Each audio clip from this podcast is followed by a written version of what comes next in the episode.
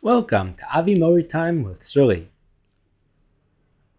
When Avi Mori was based in Fort Lewis, the uh, post chaplain decided that he wanted to send Avi Mori to Yakima Training Center for sukkahs.